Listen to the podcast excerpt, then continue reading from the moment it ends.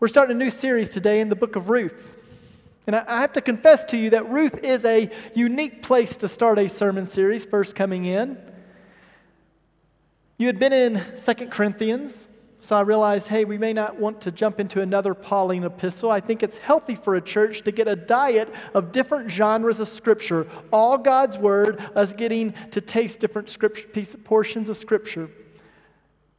So I wanted us to go to the Old Testament. But I want us to go to a book that we could digest and wouldn't take too long. So we're in Ruth. Ruth is four short chapters. And I want to encourage, yea, challenge you to read the book of Ruth on a weekly basis. I, I, would encourage you to, to read it in one setting. You see, Scripture is designed to be heard as much as it's designed to be read. So when you sit and read Ruth, you can read it out loud. You can read it to yourself. But as a church, let's marinate in this book. And I want to tell you, in these four short chapters, we get the reality of life on this side of eternity. We get the reality of life in this fallen world. Ruth doesn't hide, and Ruth has so many themes that there's no way any person can read Ruth and not feel God moving and speaking to them. You see, Ruth has themes of hardship and tragedy and difficulty. Ruth is a very painful book at times. It hurts. We're meant to, to feel Ruth and go, oh, the sting of life on this side of eternity.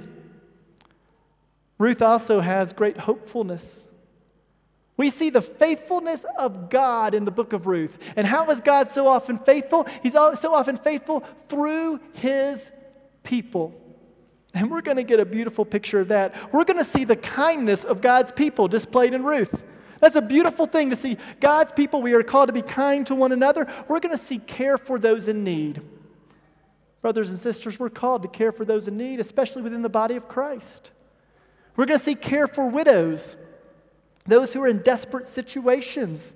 We're going to see uh, courtship and God's glorious institution of marriage. We're going to see love for the foreigner, love for people of different ethnicities. We're going to see God's providence. Next week, we're going to get a great picture of understanding the will of God displayed in the book of Ruth, and it's beautiful and it's glorious. We're going to get pictures of discipleship, Old Testament style discipleship here. But ultimately, I want you to know this. Ultimately, the book of Ruth is designed to point us forward to the coming Messiah, to Jesus Christ, and our hope in Him. You see, all of Scripture is pointing one direction. All of Scripture points toward Jesus. The Old Testament pointing to His coming and anticipation, uh, much of the New Testament pointing back to the Revelation, and then the Gospels pointing, He's here. And in Ruth, we get some of the clearest shadows and types of what, who the Messiah will be that we see in the Old Testament. We're going to see those, and it is glorious and good. So I'm excited for us to get to spend the next five or six weeks journeying through Ruth. So I'd encourage us as a church let's read Ruth.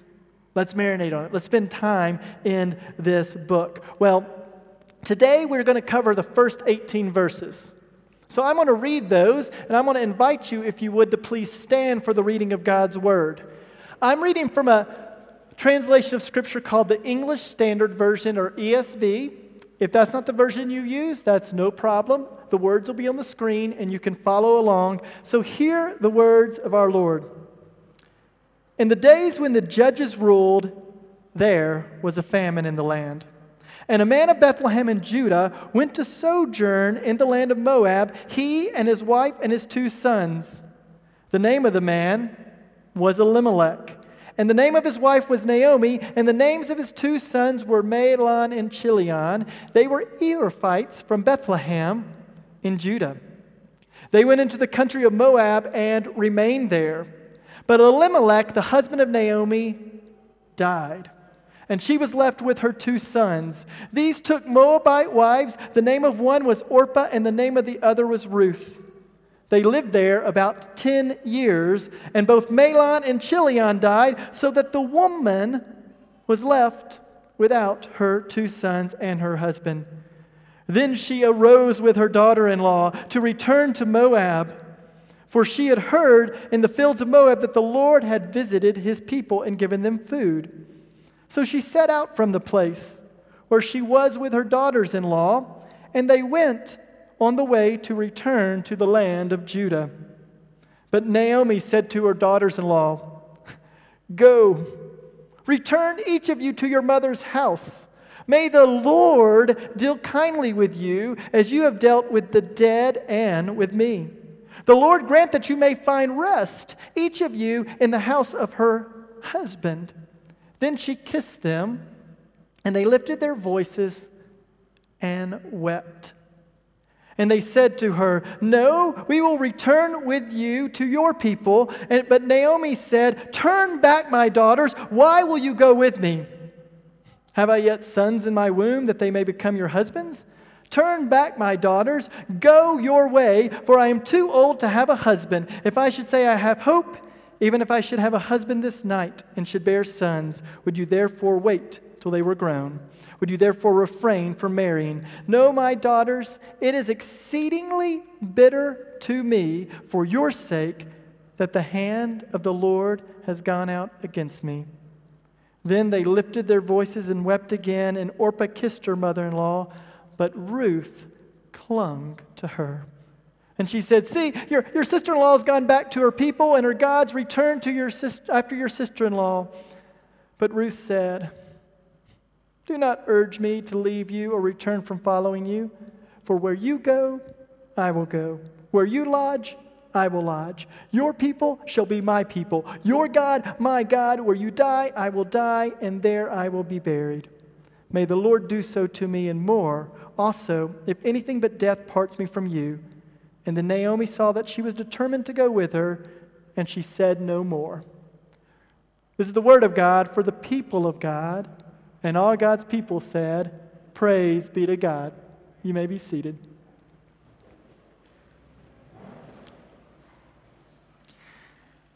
Lord, your word says that the grass withers and the flowers fall, but the word of the Lord stands forever, and this is the word that was preached to you.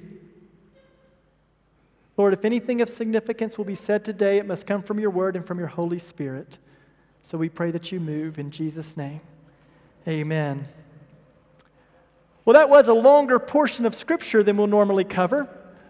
But I always love for us to stand because the Word of God is what we lift up. And we want to hear from God more than we hear from any man.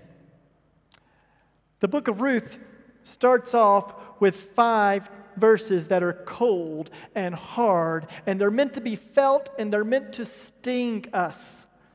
Right in verse 1, it says, In the days when the judges ruled, well, if you were a Jewish person reading this, you would go, The days when the judges ruled, those were difficult days. You see, in the Old Testament, you had the uh, Joshua generation in the book of Joshua. They marched into the promised land. They were the greatest generation of the Old Testament. But their children, the judges' generation, now, that's a different story. The judges' generation, they ignored God. They only cried out to God when they were in such desperate situation that they had nowhere else to turn. And, brother and sister in Christ, that's a terrible way to live. To live the only time we cry out to God, the only time we come to God is when we are in deep desperation But in the book of Judges, God always came to the rescue. Our God is faithful. Even when we are faithless, He is faithful. And we see that in the book of Judges. But here's a summary of the book of Judges. The very last verse, which is repeated three other times in the book of Judges, Judges 21 25 says this In those days, Israel had no king, and everyone did as he saw fit. You see, the nation had determined this we don't have a king, and that's our problem. They wanted an earthly king just like every other nation had. When they looked at other nations, the nations would be led into battle by a physical earthly king taking them into battle. But the nation of Israel, they were led by a box. When they went into battle, the nation of Israel would carry a box into battle, a box called the Ark of the Covenant, in which God's presence rested in a unique way. Because all you need for victory is God and one faithful person. God works through his people, and all they had to do was march around the city of Jericho with that box, blow trumpets, follow the worst military strategy in the history of military strategies, and the walls of Jericho fell in. Yet, this nation, who was supposed to have God as their king, rejected God as their king, and they said, We want a king just like everybody else. They don't like being a peculiar nation. Do we ever find ourselves like that? Following Christ at times can cause us and should cause us and will cause us to be out of step with culture, with our world. And sometimes we'll look a little peculiar. And we'll look and we'll say, I, I just want to look like everybody else. I, I just want to be like everybody else. And that's what Israel's doing. They want to be and look just like everybody else. They want an earthly, physical king. And God had a plan for giving them earthly, physical king. That was to be the Messiah. But because of their impatience, God will give them one that will fail over and over again before that. But here we open up Ruth, and it's the days when the judges ruled. When an Israelite read this, they said, The days when the judges ruled, those are hard, difficult days. It said there was a famine in the land. Now, here I think it's speaking of two types of famine.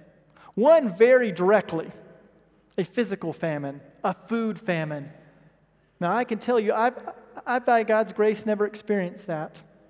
That's not a part of my story. Maybe, maybe some of you know somebody who has, or maybe even you have, but here's what I know about a famine God has made us dependent. God is the only self sustaining uh, being in all the universe. He's God. He needs nothing to sustain himself. Yet you and I, we need food. And when we don't get food, we don't do well. You give us two months without food, and we're not going to be alive. So, a famine, when you hear there's a famine in the land, this is a desperate time, a desperate situation. But not only is there a physical famine in the land, there is a spiritual famine in the land because the people have rejected God as their king, they're not following God, and there's consequences to that. And I can tell you this I've been in seasons of spiritual famine. I, have tasted uh, spiritual famine, and it doesn't taste good. And sometimes you forget that you're in it, and you look up and you are starving. Your soul needs the Lord, and you are dying. You're trying to feed off the junk of this world that will never satisfy. It will always return void, bankrupt, empty. We need Jesus. And I'll tell you, in this room, I know there are some that if you're honest with yourself, and I find being honest with ourselves is sometimes the hardest thing. There's some in here that if you're honest with yourself, you are in the midst of a spiritual famine. And let me tell you, you can always return to the Lord. There's no place else to go. Jesus is better than anything this world has to offer. Some of you have been hurt and you've walked away from the Lord. You've stopped rejoicing in Him. You feel like He's been faithless. No, He's faithful. God doesn't tell us He will remove the difficulties of life. He says, I'll be with you in the difficulties of life. I'll secure your passage home. You're going to make it home. But it doesn't mean life on this side of eternity is always going to be easy. And Ruth shows us that over and over again. It says there was a man, there's a famine in the land, and there's a man in Bethlehem in Judah. Now, when you and I read Bethlehem, we have pleasant thoughts. King David, Jesus was born there. Let me tell you, at this time, Bethlehem, you don't want to go to Bethlehem. Bethlehem is a scary city. Read the last few chapters of Judges. There's three stories in Bethlehem, and they are dark and twisted. Bethlehem was a place you did not want to be.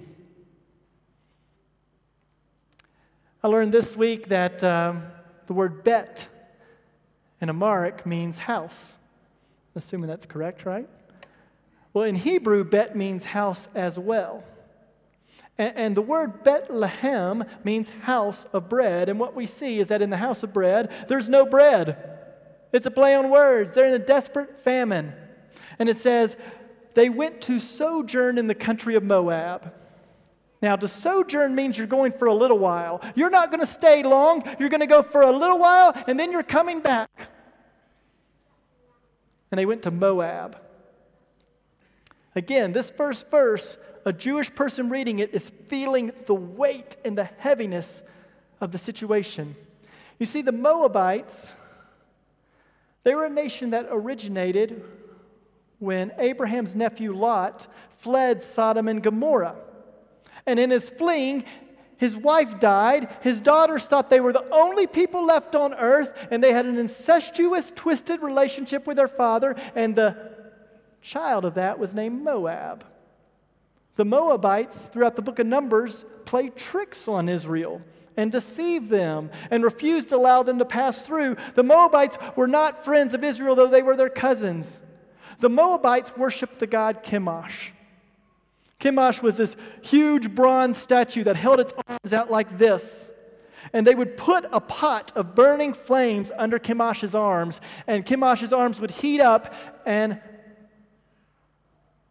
parents were expected to bring their first infant child and offer him to the god of Chemosh and as the priest banged the drums louder, and as the mother screamed, and as the baby screamed, they would lay the child on the burning arms of Chemosh.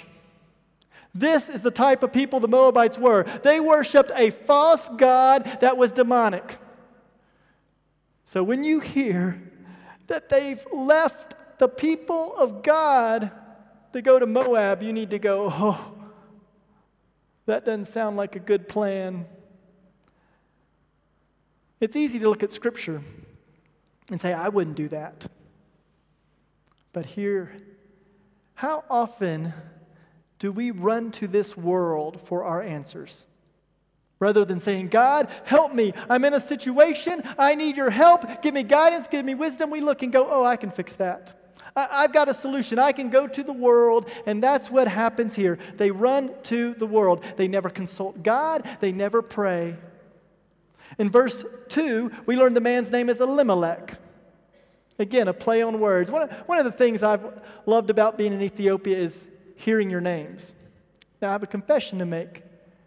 Many of the Ethiopian names, when I hear them, they sort of get stuck between my ear and my mouth.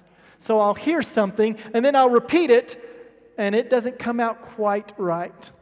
I pray that the Lord will correct me of that. But I was talking to a few people this week, and they'd give me their names, and I would say it back to them, and I didn't say it right. And I would do it again, and I didn't say it right. And finally, they'd go, My name means praise. My name means glory to God. They, they would tell me what their name meant, and I thought, That is rich and beautiful. That names have such wonderful meaning. It's very biblical. The, the meanings of names are wonderful in Scripture. The name Elimelech means, My God is king.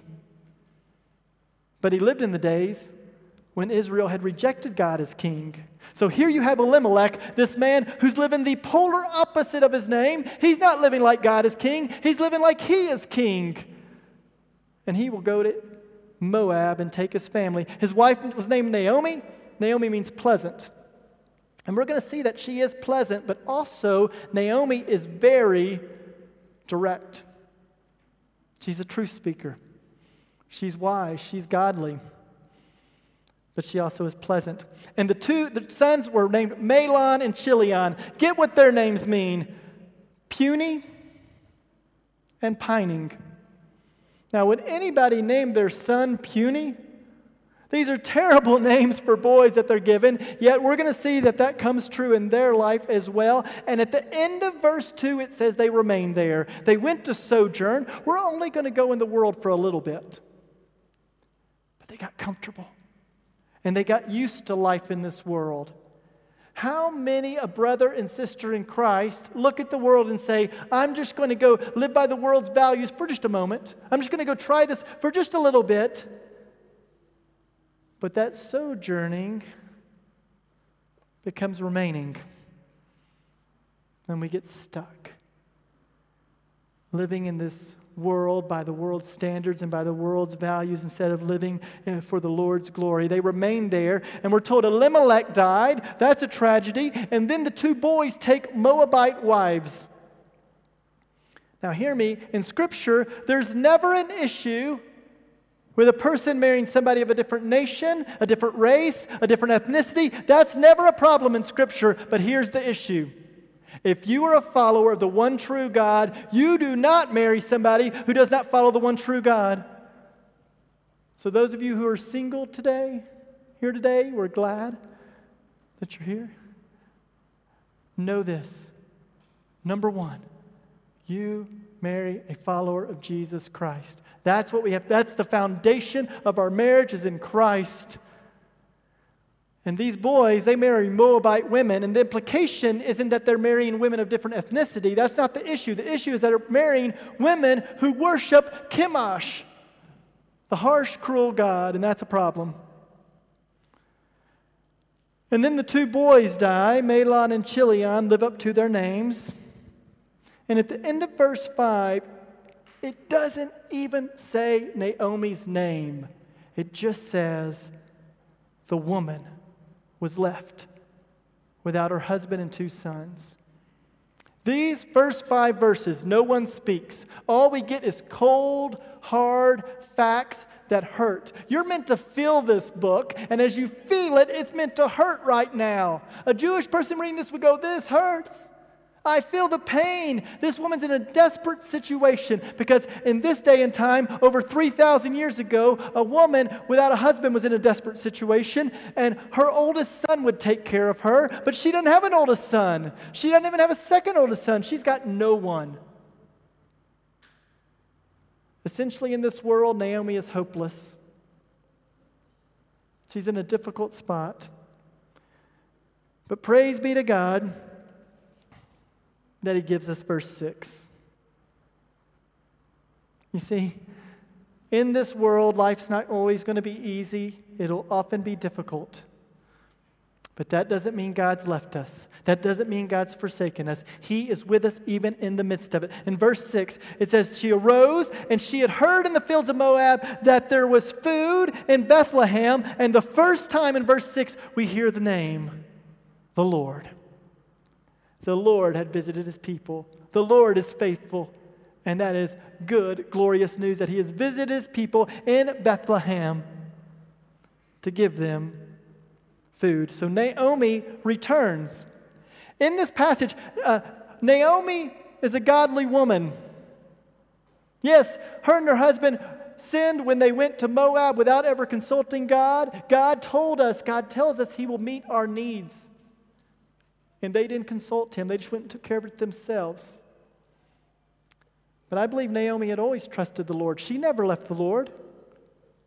If every time we sinned it was considered leaving the Lord, we would all be in trouble. No, she loves the Lord. She has just been in rebellion, and now she is going to return, and it says she's going to return to her people. God had visited the people. You see, one of the ways and the primary way that God often meets the needs of his people is through his people. We need one another. This idea, and, and, I've heard it a lot in the country where I come from, the United States, that you can be a Christian and you can be fine without the body of Christ. You can make it without the church. We're individualistic, we can do okay, but that's a lie. That's not biblical. We need one another. You need other people. Other people need you. That's why it's so important, and Scripture talks about not forsaking the assembly of the body. That's why this time during COVID is so difficult. Because we're struggling with, we need one another. We need to assemble. You are needed. Other people need you. You need other people. In church, we know we're not perfect. We know we sin. We know we struggle, and we need to encourage one another but also during COVID, loving one another looks like social distancing and wearing a mask. That's difficult. We really want to encourage the body together. Please let people know uh, we need them, they need us, we need one another as the church. It's one reason we offered some more seating outdoors to let people know come back. We, you need the church, the church needs you. We don't live in isolation. And Naomi goes back to the people of God. And we're going to see God provide for Naomi through his people. God is so faithful. Now, we're going to hear the very first words spoken in the book in verse 8. And Naomi is going to tell these young girls who are following her, Orpah, who uh, Oprah Winfrey was named after, if you know her, they misspelled it, and Ruth, these two girls follow Naomi because there's something about Naomi. But six times, Naomi's going to say, Go back. I have nothing to offer you. I have no sons. My life is hard. You would be better off going and living in this world as a Moabite and finding a husband among the Moabites than coming with me because you come to Israel, to my people, as a Moabite, and it's going to be hard. It's going to be difficult. Naomi's almost like the anti evangelist. Go back.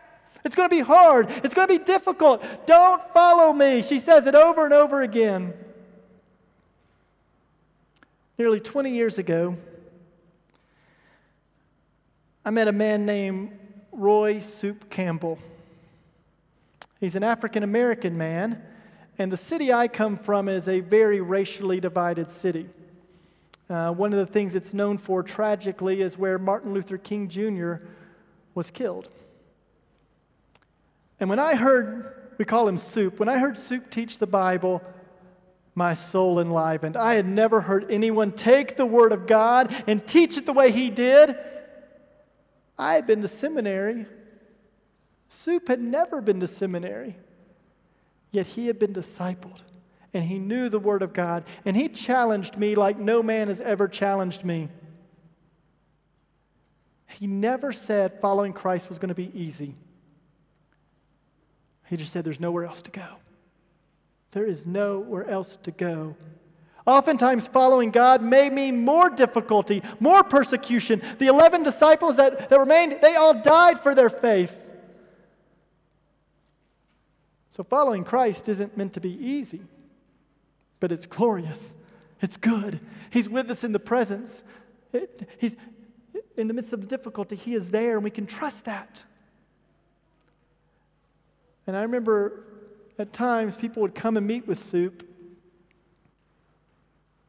and they would often turn and go back because it seemed too hard to follow Soup as he followed Jesus. But I thank Him so much that He pushed me to memorize Scripture. He pushed me to be in the Word of God. He encouraged me to be with the saints. He encouraged me to live out the gospel. He encouraged me to share my faith. He modeled it. I saw how He lived with His family, and I praise God for that. He never said it was going to be easy. And Ruth does that. She doesn't say it's going to be easy. Now, becoming a Christian, that's easy. We recognize we are sinful and hopeless. Your good works, your intelligence, your prayers, your religious practices will never save you. No, you look and go, I'm hopeless unless someone takes my place and substitutes for me that can be sinless, and that's Jesus Christ. His blood covers us. He's done all the work.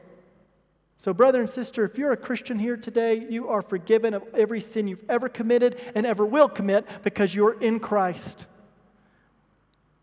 But to follow Jesus, to live out the Christian life, Jesus doesn't sugarcoat it. You're going to be persecuted, it's going to be difficult. And I love that Ruth doesn't tell these girls, sure, come on back. It's going to be easy. No, it's going to be tough. And there's times, brothers and sisters, when we have to look at people and say, following Christ isn't always easy. It's good, it's glorious, but it's not always easy. And she tells him over and over again go back. If I could have children today, would you wait for them to be grown up? No, go back, go back, go back. And down in verse 13 near the end, listen to what she says in 13. She says, No, my daughters, halfway through the verse, It is exceedingly bitter to me for your sake that the hand of the Lord has gone out against me. It's bitter. Some people look at this verse and think, oh, Ruth's just being jaded. Ruth has rich, deep theology here. Ruth knows what she's saying. The hand of the Lord has gone out against her. That sounds harsh, but when we go into sin, God cannot dwell in sin. And she has sinned against the Lord. And here's where people often get confused God always forgives our sin, separates it as far as the east is the west from us. But our sin on this side of eternity does have consequence. Scripture doesn't pretend like it doesn't. Galatians 6 7 said, Do not be deceived. A man reaps what he sows. You sow a life full of sin, God will forgive you with that because of Christ. And he'll often restore the years the locust has eaten, but it doesn't mean that your sin will be without consequence on this side of eternity. And Ruth recognizes that. It's bitter. The hand of the Lord has gone out against me. Me and my husband Elimelech never consulted God, and we went and lived in this pagan land with these pagan people who worship this pagan, cruel God. And she's saying, Go back. And in verse 14, they lift their voices and they weep again. It says, Orpah kissed her mother in law. Orpah's name means back of the neck. She turns and leaves. But Ruth, it means to cling or friend. And Ruth sticks. One more time, Naomi's going to look and go, Okay, Ruth, have you counted the cost? Have you counted the cost of doing this? She says, See, your sister in law in verse 15 has gone back to her people and her gods. Return after your sister in law. And in verse 16, Ruth says, these gracious words, these glorious words, these words that if you want to memorize a portion of the book of Ruth, 16 and 17, they are so worthy of having hidden in our heart. Do not urge me to leave you or to return from following you. For where you go, I will go. Where you lodge, I will lodge. Your people will be my people, your God, my God.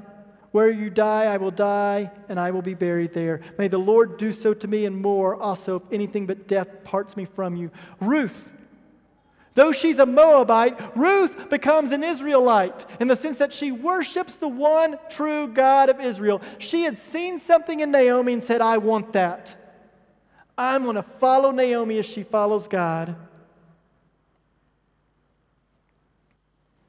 I think that's one of the greatest testimonies a Christian has is for a person to look at their life and say, I want what you got. In the midst of suffering, you have hope. In the midst of pain, oh, you don't deny it hurts, but you have a confidence because you're walking with the Lord. How a Christian walks through pain, difficulty, tragedy, and suffering is very different from the world, and the world doesn't understand it, and the world should look at us and go, Something is different. And that's what Ruth has seen. Something is different about Naomi. Whoever your God is, Naomi, it's going to be my God. Whoever your people are, Naomi, they're my people. One of the greatest testimonies the body of Christ has is that as we gather to worship the church, you see, the church is Christians, it's the redeemed. But we always welcome those who don't know the Lord. There are some here today who don't know the Lord, and I want you to know you're welcome here. And I pray that tasting the community of the body of Christ, you would look and go, that's what I want. That God would stir your heart and you would recognize that all this world has to offer you is sin and destruction and brokenness. But Jesus, He gives you hope. And He will be with you in the hurt and the pain and the suffering. And in the book of Ruth, we're going to see over and over again, in the midst of the difficulty, God sends His people to come and meet the needs of His people. Church, I pray that that would be our testimony. And for those here today who you maybe you've never trusted the Lord, maybe you think being a Christian means you were just born in a Christian household, or you think it means that you just attend church occasionally, or that you have friends that are Christian. No, being a Christian means that we have recognized our sin and God has redeemed us. We are born again. We're a new creation. That's what Scripture says. We're not the same. The only thing that's the same about us when we become a Christian is we still drag around this body of death, but we are new. And one day, God's going to give us a new body when He returns. So if you're here today and you're not a Christian, I would encourage you consider Jesus. There's no place else to go. We would love to talk to you. And, Christian, I'm going to assume that's the majority of us here. It's easy in this life to just get caught in the I'm going to follow, I'm, I'm a Christian and I'm secure, and that's enough. God has so much more. I pray that we can say, Your people are my people. Church, do we love one another? Do you love the body? Not, ex- not saying, I love you if you do what I expect. I love you if you don't have sins that I don't like. No, do you love one another? Do you care for one another? Do you seek to meet one another's needs, church? You see, I believe the greatest testimony the church has is when the body of Christ, though we are sinful, we confess our sin, love one another, and the world looks and goes, there's something different. So, church, I, I call you to trust Jesus. Every day we wake up and offer our bodies as a living sacrifice. The problem is, a living sacrifice likes to get off the altar. And I pray that, like Ruth, we would count the cost of following Jesus and like Ruth said, she's all in. May we say that as well. Let me pray. God, I thank you for the body here at IEC. Thank you for your word in Ruth. God, if, if I pray that your Holy Spirit moves and works. And I pray that we would recognize that we have no hope outside of Jesus. There's nowhere else to go. So, Lord, now as we sing, May we know that you are our only hope. It's in Jesus' name we pray. Amen.